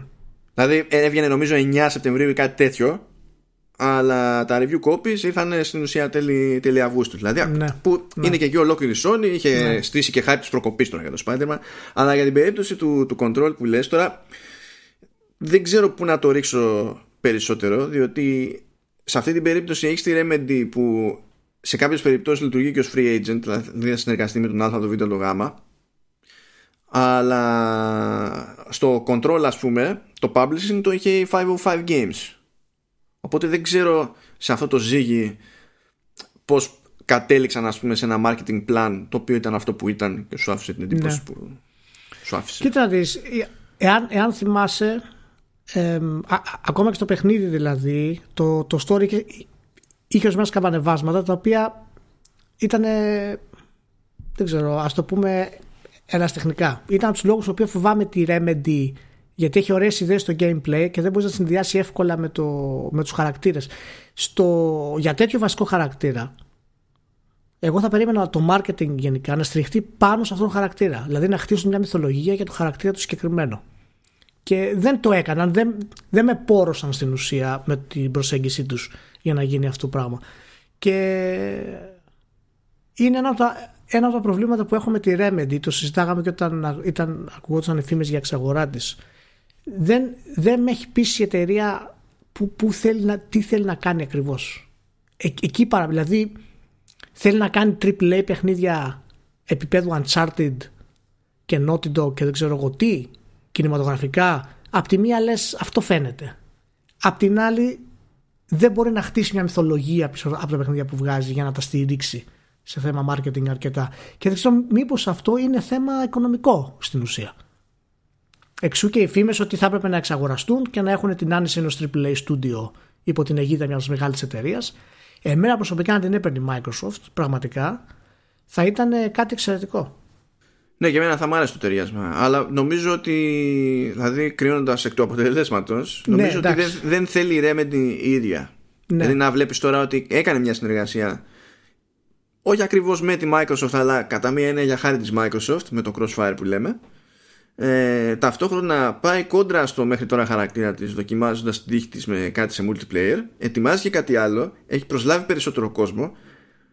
Και ίσα που βγαίνει ή φαίνεται να προσπαθεί να βγει τέλος πάντων από το κλασικό της όπου εστίαζε σε έναν τίτλο που και τώρα που το έκανε για το control ας πούμε βλέπεις που λέμε για το, το κοστολόγιο που μας φαίνεται πάρα πολύ συντηρητικό Δε- δεν νομίζω ότι είχαν αέρα δηλαδή Ναι, ναι, σίγουρα, σίγουρα δεν είχαν. Ε, Πάντως, εάν περάσει, φαίνεται τώρα ότι την παίρνει σε δύσκολη περίοδο. Εάν περάσει αυτή την περίοδο, γιατί ενώ έχεις βγάλει έναν τίτλο, δουλεύεις γενικά σε έναν τίτλο, κάνεις επιτυχία, δεν σε αγοράζει κανένας, δεν δίνεσαι σε κανέναν ούτως ή άλλως. Θες να προχωρήσεις, κάνεις δεύτερο τίτλο.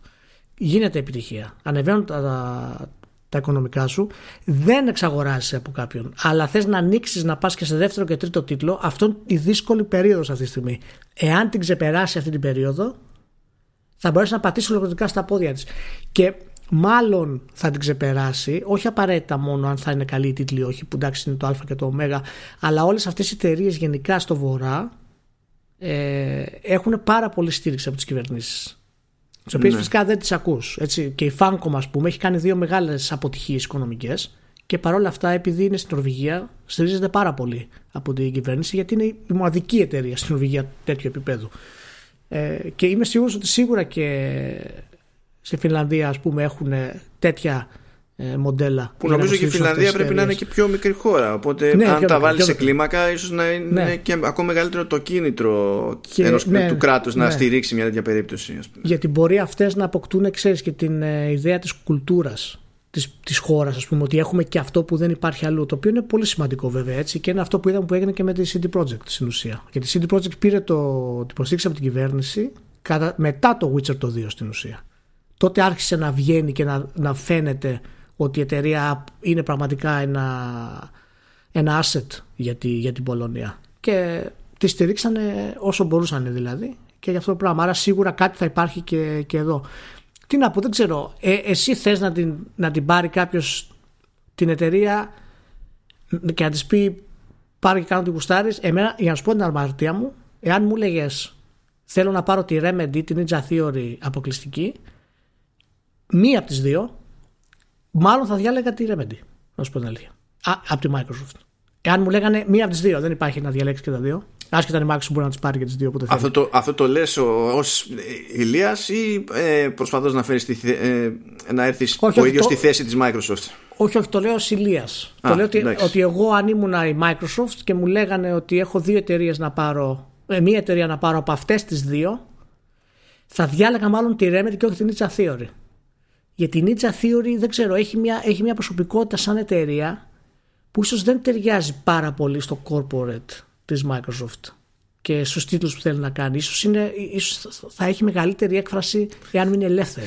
Γιατί ταιριάζει η Exile στο corporate της Microsoft. Αυτ- Αυτό θέλει ένα RPG, δεν γινόταν άλλο. Αλλά η Remedy φαίνεται ότι θέλει να φτιάξει, θέλει να γίνει Naughty Dog, ρε παιδί μου. Καθαρά, Θέλει. το χοντρένεις, το χοντρένεις. το χοντρένεις. Σίγουρα, Οι, μάιο. οι, οι, οι τίτλοι της πάνε προς τα εκεί. Είναι κινηματογραφικοί, είναι χαρακτήρες, αφοσιώνονται στο γράψιμο, στην ατμόσφαιρα. Έχουν, θέλουν να πάνε σε αυτό το πράγμα. Τέλος πάντων, θα, νομίζω το, το μέλλον θα δείξει γι' αυτό. Α, Εγώ από μεριά, αν, δηλαδή αν το σκεφτόμουν ως Microsoft, Ναι, ναι. θα πήγαινα και πάλι για την Ninja Theory. Για γιατί την η Ninja Ninja Theory από άποψη buzz είναι σε πιο θετική περίοδο Ναι. από τη Remedy και γενικά χαίρει μεγαλύτερη εμπιστοσύνη στον αυτόματο. Δεν έχει σημασία βγάζει, δεν βγάζει νόημα. Ε, είναι σε μια φάση που πιο εύκολα, ρε παιδί μου, η αγορά εμπιστεύεται την Ninja Theory σε σχέση με τη Remedy για κάτι συγκεκριμένο. Βε- Ταυτόχρονα καταλαβαίνω βέβαια αυτό που λες ε, και η αλήθεια είναι ότι η Remedy στην τελική, ακόμη και με τα στραβά της, έχει πιο συγκεκριμένο track record από ότι έχει η Ninja Theory. Αυτό είναι. Αυτό και επειδή το λέω και από αυτή την έννοια το λέω, ότι επειδή η Microsoft χρειάζεται οπωσδήποτε εταιρείες που έχουν track record σε AAA που είναι αποδεδειγμένα στο μοντέλο του mainstream που έκανε η Sony όσο καμία άλλη γενιά τώρα με το PS4 Ε, γι' αυτό μου φαίνεται θα ήταν λίγο πιο ταιριαστή η Remedy ε, στη Microsoft αυτή τη στιγμή. Η... Δεν, δεν ξέρω, πάντως μεταξύ σε θέμα ξέρεις, επιρροής στην κουλτούρα μας γενικά ως gamers, το Alan Wake δεν το θεωρώ κατώτερο από το Senua. Και όχι σαν παιχνίδια θέλω να πω, έτσι καταλαβαίνω θέλω να πω. Ναι, σαν, ναι, καταλαβαίνω, ναι. σαν επιρροή ρε παιδί μου, σαν βαρύτητα ας πούμε στο, στο Όχι, μυαλό το, του gamer. το, το Alan Wake, εντάξει, και είχε φάει περισσότερο σπρόξιμο και είχε φάει Ναι, και καλύτερο ναι. σπρόξιμο. Και Ναι, γι' αυτό ναι. κιόλας, ακόμα και με τα Ζαβάτο από τότε μέχρι σήμερα, έχει και έναν πυρήνα από fans, ας πούμε, ο οποίος Ναι, ναι. γι' αυτό, διατηρείται. δηλαδή, Μάλιστα, ωραία. Θα δούμε, θα δούμε. Πάντως θα είναι ενδιαφέρουσα χρονιά για τη, για τη Remedy γενικότερα. Περιμένω να δω τις νέες κινήσεις οπωσδήποτε. Και για να, έτσι, να κάνουμε πριν την αποφώνηση, θέλω να σε ενημερώσω, Ηλία, Ναι. ότι η Hasbro επαναφέρει τα Tiger. Αχ, πολύ ωραία. Μακάρι να είχα γεννηθεί στα 90s για να τα είχα παίξει. Αλλά επειδή είμαι παιδί του 2000, 2001 γεννήθηκα, ε, δεν τα έχω προλάβει. Ναι, μπερδεύεις τη γέννησή σου με, το, με την ταινία του Kubrick. Συνηθίζεται αυτό. το Ναι, παθαίνω. εντάξει. το παθαίνω. Έχει παίξει ένα κεφάλικο by the way εκεί πέρα, αλλά ναι, τέλος πάντων. Εγώ προσωπικά δεν έχω σε καμία εκτίμηση την όλη φάση με mini consoles. Μπορώ να πω ότι εντάξει αυτό είναι πιο σόι, το άλλο είναι λιγότερο σόι, γι' αυτό για αυτό το λόγο, αλλά σαν Κάτι- καταναλωτής ο ίδιος να μπω στη διαδικασία να πληρώσω κάτι τέτοιο που δεν έχω ούτε. πε- Δηλαδή για να μην με φτάνουν ποτέ HDMI και να έχω βάλει βγάλει και ιδέες έξτρα παρεμβολές χωρίς λόγο και ό,τι να είναι, απλά δεν το κάνω. Κοίτα, δεις, αυτό πάντως διαφέρει λίγο από τα mini consoles τα κλασικά, έτσι, τα Mega Drive και τα NES. Δηλαδή αυτά, είναι- εκτός για, για όσους είναι, ξέρω εγώ, τα παίξαμε αυτά τα πράγματα. Εγώ είχα πάρει ένα, δεν, δεν μπορούσα να βρει άλλο. Όχι εγώ, ο ξαδερφός μου είχε πάρει βασικά. Και, και είχα παίξει ε, αυτό. Έχουν βέβαια την νοσταλγία τους, το, το selling point κτλ. Αλλά είναι πολύ εύκολο να πάρεις κάτι τέτοιο σαν παιδάκι για δώρο. Δεν πρόκειται να απορροθεί βέβαια από αυτό το πράγμα. Μα πώς Και- να απορροθεί με αυτό το πράγμα με αυτά που βλέπει γύρω του και με αυτά που έχει ναι, συνηθίσει; yeah, και δεν ξέρω ακριβώς ποιο είναι το concept. Μπορεί να είναι ένα, ένα προϊόν αποκλειστικά νοσταλγικό ρε, εσύ, πλέον. Είναι τόσο νοσταλγικό που έχετε χωρί μπαταρίες και θέλει δύο αλφα. Ναι, δεν έχει δύο αλφα, κανονικά. το δέχομαι. Μόνο άμα έχεις γεννηθεί τότε, το έχεις παίξει τότε, το δέχεσαι. Άμα το πεις σε κάποιον σήμερα, θα τρελαθεί. Ναι, δηλαδή άσε το παιχνιδάκι που λέει θα βγει λέει, με αποδόσεις που ένας ως ξέρεις τι σημαίνει αυτό. Το Sonic the Hedgehog 3 δεν, δεν ρωτάμε παραπέρα. Transformers λέει Generation 2 και X-Men Project X και Little, The Little Mermaid. Μπράβο, πάρα πολύ ωραία. Οκ, μπράβο, μπράβο, μπράβο Hasbro. Ναι. Άσε τα γραφικά, άσε τη φάση, άσε την εμπειρία. Πώς θα εξηγήσεις το παιδάκι τελειώσαν οι μπαταρίες ΑΑ. θα, ε, ε, θα έχει πολύ ενδιαφέρον να δω πραγματικά πώς θα πάει. Αλλά εντάξει, κατά πάσα πιθανότητα είναι, ξέρεις, το νοσταλγικό ας πούμε κομματάκι στην όλη διαδικασία. Καλά είναι για το novelty, γιατί θα κάνει και ένα 15 λέει, σε δολάρια. Δηλαδή είναι. Ναι, ναι, ναι, ναι, εντάξει, πόσο να κάνει παραπάνω. Είναι για το novelty αυτό το πράγμα. Πάντως Αλλά... να σου πω, όταν εσύ ήσουν νεότερος, τε παιδί μου, και χώνωσουν κάπου και έβλεπες αυτά τα, τα, τα Tiger, τα κλασικά. Ψινόσουνα. Ναι, ναι, εγώ τρελνόμουν. τρελνόμουν. Και δεν ήταν μόνο τα Tiger. Υπήρχαν πολλά διάφορα τότε στη, στην εποχή του 92 παραδείγματος χάρη. Ε, το Μινιόν, ας πούμε, είχε μία σειρά και ο Λαμπρόπουλος. Ο Λαμπρόπουλος είχε περισσότερα. Ναι, Είχε- ναι, χαίρομαι πάρα πολύ που το έπεσε αυτό. Ναι, ε, είχε περισσότερα και μου κάνει εντύπωση γιατί πάντα ο Λαμπρόπουλος είναι υποτιμημένος και το Μινιόν υποτιμημένο. Αυτή ήταν η κατάσταση. Ε, είχε σειρά ξεχωριστά από ξεκάρφωτε εταιρείες, Ναι, τα οποία αντιγράφανε τα Tiger έτσι και μάλιστα είχαν και πιο εντυπωσιακά και συσκευές, ξέρεις, το case γύρω-γύρω. ναι, ε, σε Και αυτό είχαν- βασιζόντουσαν. έτσι κι Ναι, αλλιώς, είχαν ναι. μηχανές από πάνω και ορισμένα από αυτά μάλιστα ήταν και πολύ πιο, ξέρεις, πολύ πιο προσεγμένα. Αλλά ήταν και πιο ακριβά τότε βέβαια για να το πάρεις και ήταν πάρα πολύ ωραία. Οτιδήποτε, οτιδήποτε φορητό τότε Ήταν λίγο ήταν, μαγεία. ναι, ήταν πέρα από κάθε λογική. Δεν, ήταν, αδυ- το ότι μπορούσες να πάρεις παιχνίδι μαζί σου δεν ήταν όπως είναι τώρα. Κατα, το, το ξέρεις αυτό βέβαια, εντάξει. Ε, ναι, προφανώς. Γιατί και το Δεν Game είσαι- Boy βγήκε 89, αλλά δεν ήρθε εδώ 89, ήρθε νομίζω το, το 90. Ναι, το που 90. και αυτό δεν είχε προλάβει να μπει στην είδηση τώρα κανένας. Όχι, όχι, όχι. Ναι, ναι, δεν το συζητάς γιατί ξέρεις και να πάρεις τώρα φορητό στην Ελλάδα το 90, ας πούμε, είναι δύσκολο. Θα, το 91-92 θα το παίρνει. Και αν έπρεπε να μαζέψεις λεφτά και όλα αυτά. Αλλά όλα αυτά τα μικρά, γι' αυτό είχαν πιάσει και τα Game Watch της Nintendo. Ναι. Γιατί είχαμε και Game Watch, ας πούμε. Και αυτά ήταν πιο ακριβά βέβαια, Nintendo φυσικά. από, από, από, τα Tigers. Και είχαν πιάσει και αυτά πάρα πολύ ακριβώς γιατί ήταν αδύνατο ότι μπορείς να το έχεις στην τσέπη σου και να το βγάλεις όταν είσαι στη θεία σου και βαριέσαι. Δεν θες να ακούσει άλλους να μιλάνε, να κάτσεις να παίζεις. Απίστευτο, απίστευτο. Λοιπόν, ε, εγώ δεν τα συμπάθησα αυτά ούτε μικρός. και δεν ήταν μεγάλα και καλά γραφικά και τέτοια. Δεν, δεν, δεν, δεν μου, δεν μου Ενώ είχα, έτσι. Δηλαδή είχα μπει στη διαδικασία, είχα πάρει και μερικά. Δηλαδή που και που το ξανασκεφτόμουν ρε παιδί μου.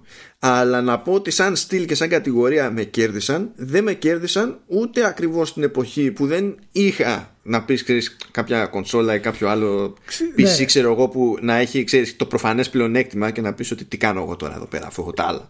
Δεν είναι σε τέτοια φάση. Ξέρεις ποιο είναι το φοβερό σε αυτά; Ότι ενώ θυμάμαι ότι πορωνόμουν πάρα πολύ έχω παίξει ελάχιστα. ε, ε, ε, αυτό, αυτή η ίδια κατάληξη είναι και Μ' άρεσε που είπες για Μινιόν και Λαμπρόπουλο, διότι αυτό που θυμάμαι όντως και ήταν το πιο ευχάριστο μέρος διαδικασίας είναι ότι καθόμουν στα σχετικά τα ράφια και κεγόμουν. Πραγματικά.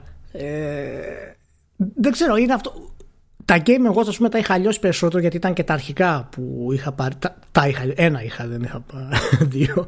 Αλλά τα Tiger, έτσι, είχα πάρει, είχα, είχα πάρει στον αρφό μου και κάναμε το κονέ. Αλλά ως εκεί.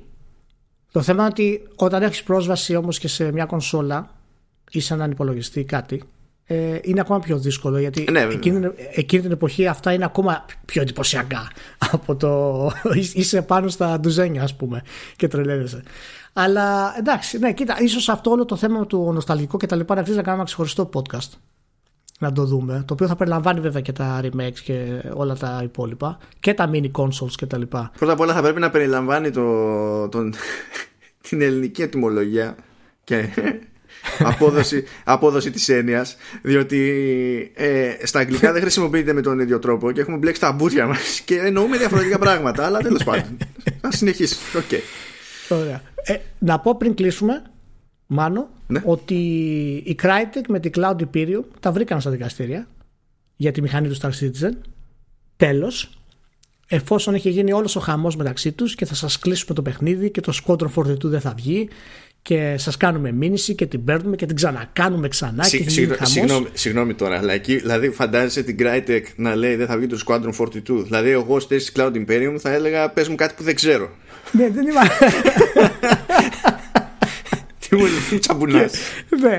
Και από ό,τι φαίνεται λοιπόν τα βρήκανε μάλλον και θα τα κανονίσουν λέει σε συμφωνία χωρίς να ξέρουμε τι σημαίνει αυτό. Ναι, εκεί που τα βρίσκουν να μας εξηγήσει κάποια στιγμή η Crytek πώς ζει ακόμη. Δεν ξέρω. Μάλλον με το... Έτσι μάλλον. Με, με, με το Crisis. Με το Crisis. Ποιο Crisis το στέλνει ακόμα να κάνουν τεστ στα PC και τα λιώνει. Ξέρω εγώ τι να πω. και παίρνει δικαιώματα. Ξέρω κορεπάνω. Λοιπόν, πάρα πολύ ωραία. Ευχαριστούμε πολύ που είστε μαζί. Ελπίζω να περάσατε όμορφα. Θα τα πούμε κλασικά την επόμενη εβδομάδα. ναι. να, έχετε, να έχετε μια σούπερ εβδομάδα και μια σούπερ Δευτέρα. Γεια και χαρά.